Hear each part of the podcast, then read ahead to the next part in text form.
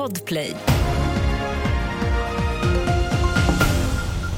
Här är senaste nytt om att Israel bekräftar attacken mot ett flyktingläger i norra Gaza. De säger att man lyckats döda ett viktigt Hamas-befäl som kopplas till terrorattacken mot Israel den 7 oktober. Enligt Hamas ska minst 50 personer ha dödats i attacken mot flyktinglägret.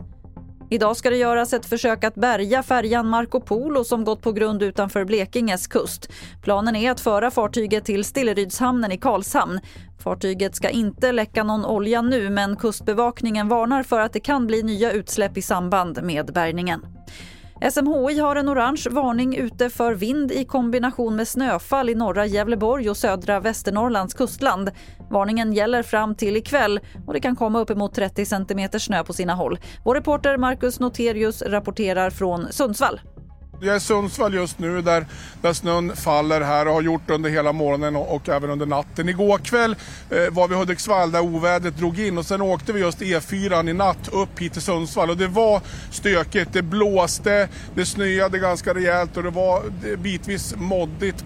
Man har ju uppmanat folk också att om man inte måste bege sig ut så att säga, i trafiken med sin bil eller vad det nu är, då ska man försöka gärna hålla sig hemma. Fler nyheter finns på tv4.se. Jag heter Lotta Wall.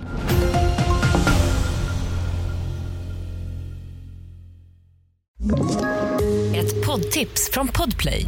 I fallen jag aldrig glömmer djupdyker Hasse Aro i arbetet bakom några av Sveriges mest uppseendeväckande brottsutredningar. Går vi in med hemlig telefonavlyssning och, och då upplever vi att vi får en total förändring av hans beteende. Vad är det som händer nu? Vem är det som läcker? Och så säger han att jag är kriminell, jag har varit kriminell i hela mitt liv men att mörda ett barn, där går min gräns. Nya säsongen av Fallen jag aldrig glömmer på Podplay.